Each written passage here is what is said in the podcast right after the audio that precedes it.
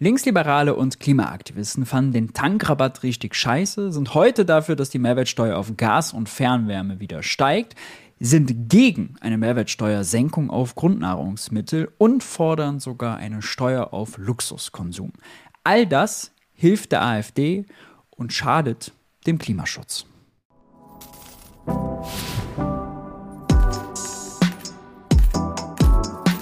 Hi und herzlich willkommen bei Geld für die Welt. Ich bin Maurice und in diesem Video kümmern wir uns um die Mehrwertsteuer. In der letzten Zeit war die häufig Thema.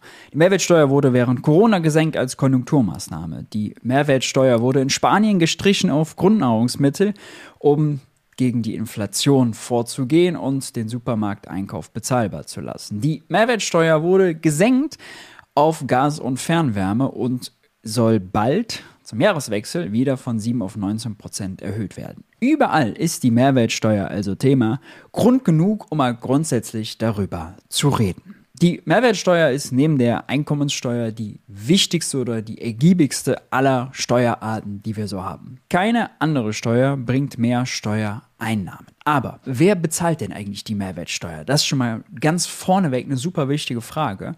Denn Mehrwertsteuer bezahlen wir alle. Wenn wir einkaufen gehen, wann immer etwas konsumiert, gekauft, verbraucht wird, ist die Mehrwertsteuer fällig. Und die wichtigste Grafik, die man dazu kennen sollte, ist diese hier. Lukas Scholle hat sie in diesem sehr lesenswerten Beitrag auf Jacobin, die Mehrwertsteuer muss weg, wiedergegeben. Es ist eine Grafik vom DIW. Und diese Grafik zeigt uns, wer denn eigentlich je nach Einkommen welche Steuer überhaupt bezahlt. Unten links sind kleine Einkommen, unten rechts sind große Einkommen. Ne? Und dann nach oben die Gesamtsteuerlast. Und wir sehen, die Steuer, die die unteren, ja, man kann grob sagen, 60 Prozent am meisten belastet, ist die Mehrwertsteuer. Dazu kommen dann noch andere Steuern, wie zum Beispiel Energiesteuer oder die EG-Umlage, Tabak, Alkohol und Wettsteuern, Kfz-Steuern, ja, all diese Verbrauchssteuern belasten kleine Einkommen deutlich mehr als beispielsweise die Einkommenssteuer. Ja.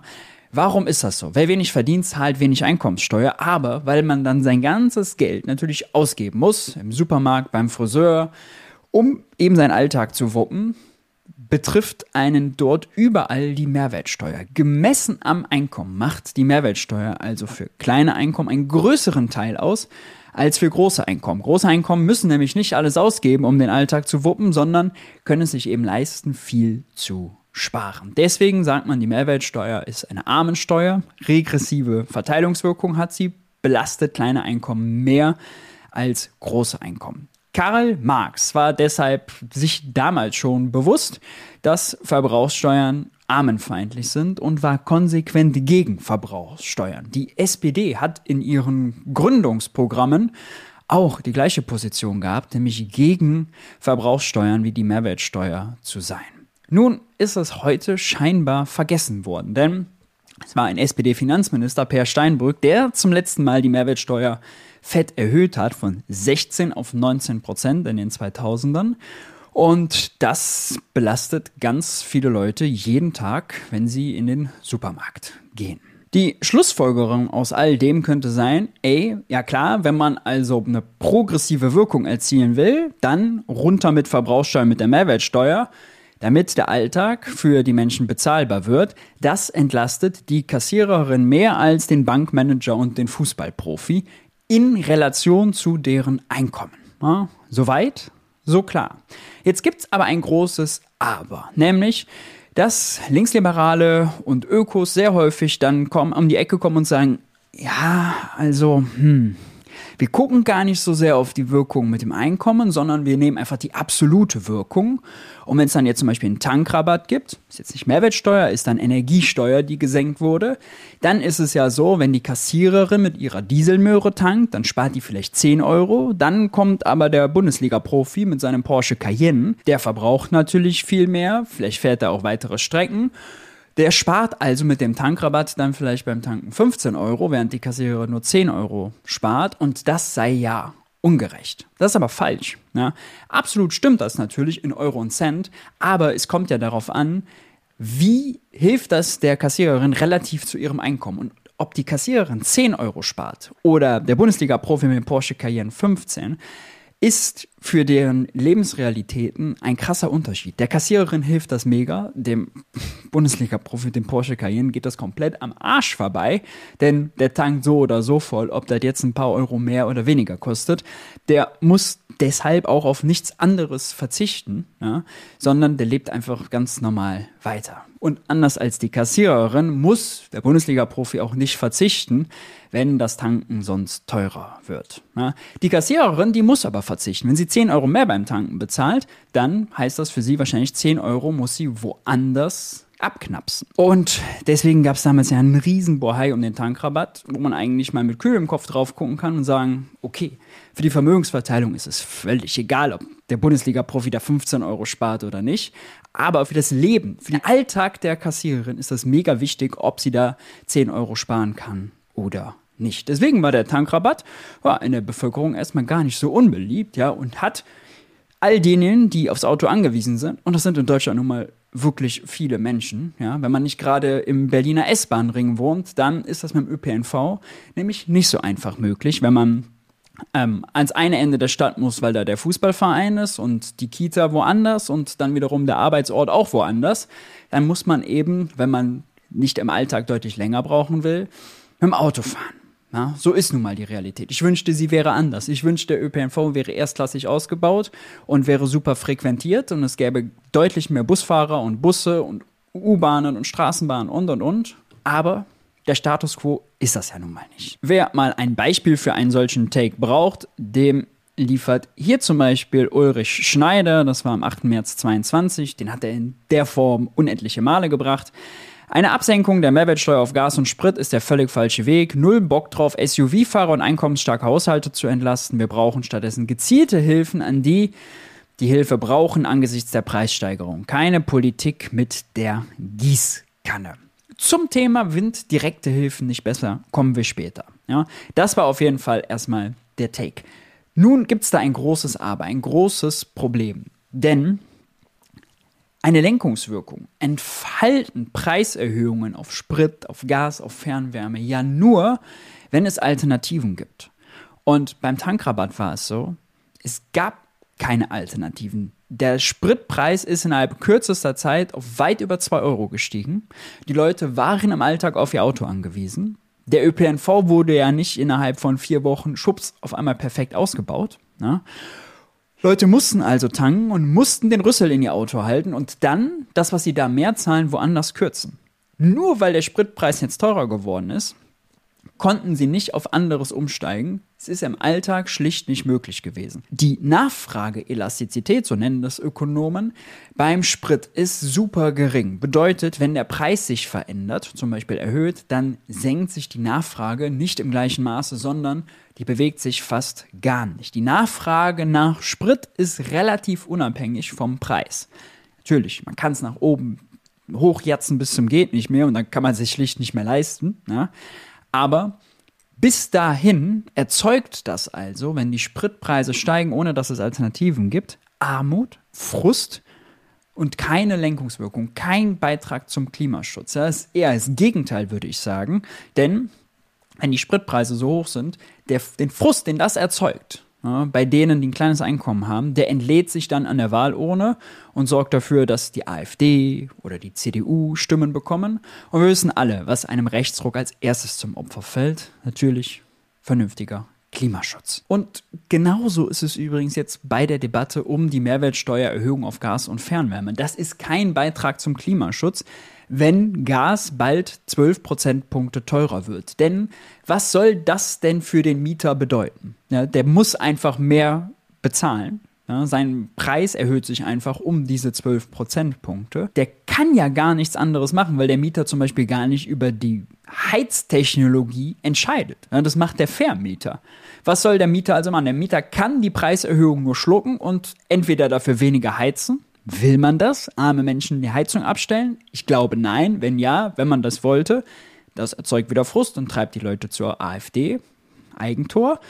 Und andererseits könnte er nur darauf reagieren, indem er andere Ausgaben kürzt. Wollen wir das? Wir haben schon Konsumflotte, es ist schon schlecht für die Wirtschaft. Will man armen Leuten das Leben noch schwerer machen? Ich glaube nicht, denn wenn man das will, erzeugt das wieder Frust, treibt die Leute zur AfD und am Ende hat man nichts gewonnen. Wiedereigentor. Und von dieser Steuererhöhung bei Gas und Fernwärme sind 27 Millionen Haushalte betroffen. 7 Milliarden Euro hat das dieses Jahr gespart, dass sie gesenkt war. Die müssen die nächstes Jahr mehr zahlen. Vielleicht ist es ein bisschen weniger, weil die Preise mittlerweile ein bisschen runtergekommen sind. Ja, aber selbst wenn es 5 Milliarden sind statt 7, ist es trotzdem eine fette Steuererhöhung, die eins zu eins deren Lebensqualität einschränkt. Jetzt kann man natürlich den Einwand machen und sagen, okay Maurice, du hast recht, für die Mieter ist das keine richtige Lenkungswirkung, erzeugt eher Frust statt einen Anreiz, was anderes zu machen, aber es gibt ja nicht nur Mieter, es gibt ja auch Vermieter, ja, und es gibt ja auch Eigentümer. Vielleicht ist das ja für die, diese Preiserhöhung, ein Anreiz, um auf andere Technologien umzustellen. Ja, die Gasheizung raus, die Wärmepumpe rein. Mhm. Das Argument macht schon eher Sinn, aber da würde ich sagen, Dafür haben wir ein eigenes Gesetz gemacht und das Gesetz wurde kontrovers genug diskutiert, nämlich das Heizungsgesetz. Das genau soll ja das bewirken. Dafür brauchen wir also keine Mehrwertsteuererhöhung durch die Hintertür, bei der wir noch Millionen Mieter mit belasten, um das zu erreichen. Ja? Dafür haben wir ein direktes Gesetz gemacht. Wie gesagt, war schon kontrovers genug. Robert Habeck hat das nicht unbedingt viel Popularität und Beliebtheit gebracht. Der war ja zwischenzeitlich auf mal, mal auf Platz 1 im ZDF-Politbarometer der zehn angesehensten Politiker nach äh, Leistung und Sympathie und ist mittlerweile auf 8 abgerutscht. Ja? Hinter Markus Söder, Friedrich Merz, hinter Karl Lauterbach und hinter seiner Parteikollegin und ja damalige Ex-Konkurrentin, als es um die Spitzenkandidatur der Grünen ging, Annalena Baerbock. Es hat ihm also viel politischen Schaden eingebracht. Und wenn man jetzt die Argumente mal zusammenschnürt, ja, dann kann man doch nicht zu der Schlussfolgerung kommen, wir drücken die Preiserhöhungen einfach durch und uns interessiert sozusagen das Leben der unteren 50 Prozent, der ärmeren 50 Prozent nicht, was das für die im Alltag auslöst. Das kann keine progressive Position sein. Die progressive Position muss andersrum sein. Wir investieren in Alternativen, wir schaffen Alternativen und erst dann überlegen wir, wie können wir Menschen dazu anreizen, diese Alternativen zu nutzen. Aber erst die Preise hochzuherzen, ohne dass es Alternativen gibt, ist kein Beitrag zum Klimaschutz, sondern ein schlichtes Verarmungsprogramm. Und ökonomisch stimmt es zwar, dass man immer sagen kann, direkte Hilfen sind besser und zielgenauer als Steuersenkungen. Also, dass man sagt, ja, diejenigen, die sich das Tanken nicht leisten können oder diejenigen, die sich das Heizen nicht leisten können oder diejenigen, die sich den Supermarkteinkauf nicht leisten können, die könnten ja viel besser einen direkten Zuschuss bekommen beim Staat, am besten noch beantragen. Das wäre zielgenauer, denn dann muss man es nicht auch noch dem Bankmanager und dem Bundesliga-Profi auszahlen, die ja nun mal bei einem Tankrabatt beispielsweise oder bei einer Mehrwertsteuersenkung auf Gas und Fernwärme auch profitieren. Ja? Also, natürlich ist das ökonomisch zielgenauer. Nur erstens ist das deutlich mehr Bürokratie. Ja? Und zweitens sind wir noch nicht mal in der Lage dazu, ein Klimageld auszuzahlen. Das haben wir versprochen. CO2-Preis hochgejetzt, Leben teuer gemacht. Klimageld, wo ist es? Bleibt aus. Und drittens würde ich sagen, das ist für Progressive das falsche Menschenbild, ja, dass man das Leben unbezahlbar macht, aber dann sagt, hey, ihr könnt ja ein paar Anträge ausfüllen, dann kriegt ihr Almosen vom Staat. Das ist nicht populär. Das wollen die Leute nicht. Die Leute wollen so wenig wie möglich mit dem Staat zu tun haben. Ja? Die wollen so viel verdienen, dass sie nicht auf irgendwelche Sozialleistungen und Almosen, so muss man es ja mal nennen, angewiesen sind. Ja, denn nichts anderes ist das ja, wenn der Staat mit der Mehrwertsteuer jetzt Gas so teuer macht, dass Leute wiederum zum Staat laufen müssen, um sich irgendwie da Geld zu holen, um das dann bezahlen zu können. Ja, das ist doch irre. Die progressive Position muss doch sein, statt die Leute ein Antragsverfahren zu hetzen, ja, macht man die Gießkanne und sorgt dafür, dass das Leben bezahlbar ist.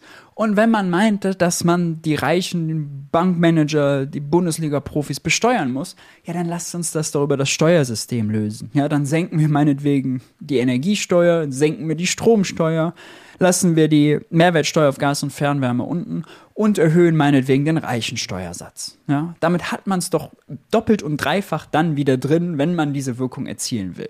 Und das wäre viel einfacher, weil beides sind etablierte Systeme. Mehrwertsteuer runter, Einkommenssteuer hoch. Ja? Da muss man nicht hier und da Einzelfälle schaffen, wo Leute, die sich der eine kann sich das Essen nicht leisten, der andere kann sich die, das Studium nicht leisten, der andere kann sich das Autofahren nicht leisten.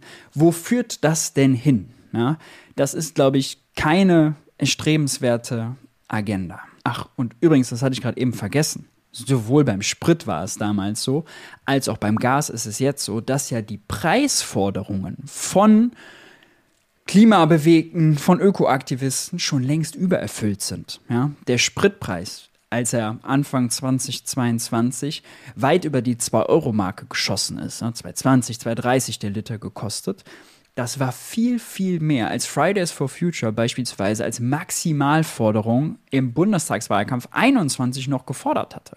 Die hatten nämlich einen äh, CO2-Preis von 180 Euro pro Tonne gefordert und das hätte bei damaligen Spritkosten den Spritpreis auf 1,80, 1,90, je nachdem, welchen Ausgangswert man nimmt, ja, tagesabhängig, ungefähr gebracht. Jetzt war der Spritpreis weit darüber mit dem Tankrabatt ist er ein paar Cent günstiger geworden, war aber trotzdem noch bei der 2-Euro-Marke. Und selbst dann sagt man, das wäre klimaschädlich, den Tankrabatt zu machen. Genauso ist es jetzt beim Gas. Ja. Gas ist für Neukunden 50% teurer als 21. Für Bestandskunden häufig noch doppelt so teuer wie 21. Jetzt zu sagen, wenn das nochmal 12 Prozentpunkte teurer wird, wenn man da die Mehrwertsteuer wieder erhöht, das wäre quasi klimaschädlich, damit macht man sich nur unglaubwürdig. Ja? Diese Preisforderungen sind längst übererfüllt. Ja, nicht dadurch, dass man den CO2-Preis hochgejatzt hat, sondern dadurch, dass der Marktpreis so hochgejatzt wurde. Der hat das geregelt. Die Wirkung, ob man jetzt den CO2-Preis macht oder Gas und Sprit einfach am Markt so viel teurer wird, ist aber kein großer Unterschied. Auf der anderen Seite kommen dann Linksliberale, wie zum Beispiel Ulrich Schneider, auf diese Ideen, nämlich einen dritten Mehrwertsteuersatz einzuführen. Hier zuletzt, äh, wenn wir schon über die Mehrwertsteuer reden, ich plädiere für einen dritten Mehrwertsteuersatz von 30 Prozent auf Luxusartikel, völlig konjunkturunschädlich. Wer glaubt, sich für 10.000 Euro eine Rolex oder, ein 500 oder für 500.000 ein Bugatti kaufen zu müssen, wird deshalb kaum verzichten. Ja. Das ist auch eine populäre Forderung. Nur, wir können uns ja mal fragen, bringt das wirklich irgendwas? Ja, wenn er schon selber schreibt, dass da nicht verzichtet wird, was ist dann das Ziel? Ja, man kriegt damit vielleicht ein paar Steuereinnahmen. Aber ist dafür nicht die Einkommenssteuer am oberen Ende oder die Vermögensteuer oder die Erbschaftssteuer das viel bessere und etablierte Instrument? Denn ob die Rolex 10 oder 11.000 Euro kostet, die wird ja so oder so gekauft. Ja?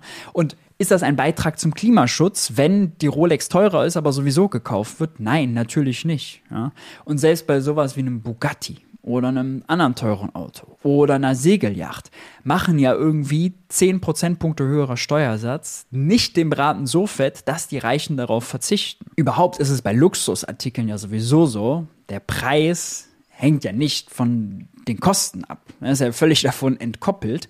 Es ist eine mega Profitmarge drin unter Umständen könnten die Anbieter von so einem Luxuskonsum auch einfach den Preis gleich lassen, die Mehrwertsteuer also selbst bezahlen, denn das ist aus diesen fetten Profitmargen natürlich selbst locker, locker möglich. Von daher greift die Forderung ökonomisch ins Leere, weil Reiche genauso viel weiter konsumieren werden und dann natürlich auch klimatechnisch ins Leere, denn wenn die genauso viel konsumieren wie vorher, hat auch das Klima nichts gewonnen.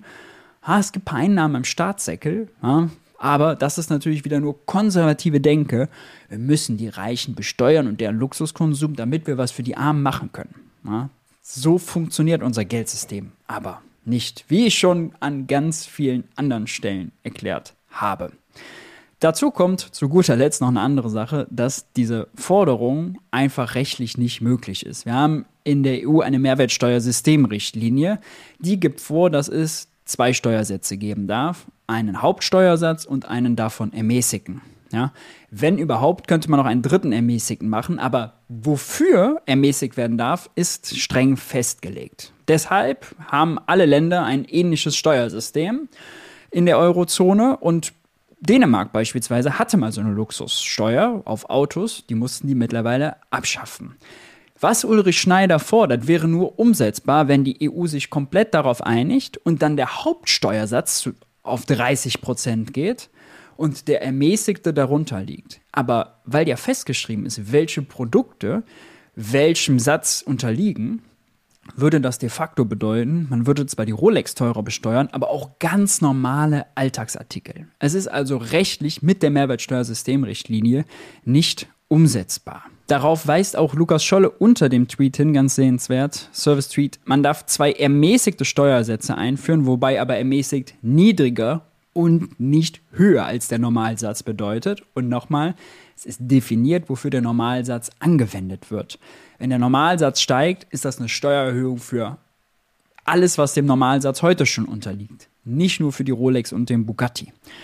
Dann schreibt Ulrich Schneider darauf, dann halt so, von mir aus. Und Lukas Scholle weist ihn immer darauf hin, dir ist schon bewusst, dass vorgeschrieben ist, welche Güter in welche Klasse fallen. Wenn du den Normalsatz auf 30 machst, dann ist das eine deftige Steuererhöhung für die große Mehrheit, da alles, was bei 19 ist, auf 30 hochgeht. Ja.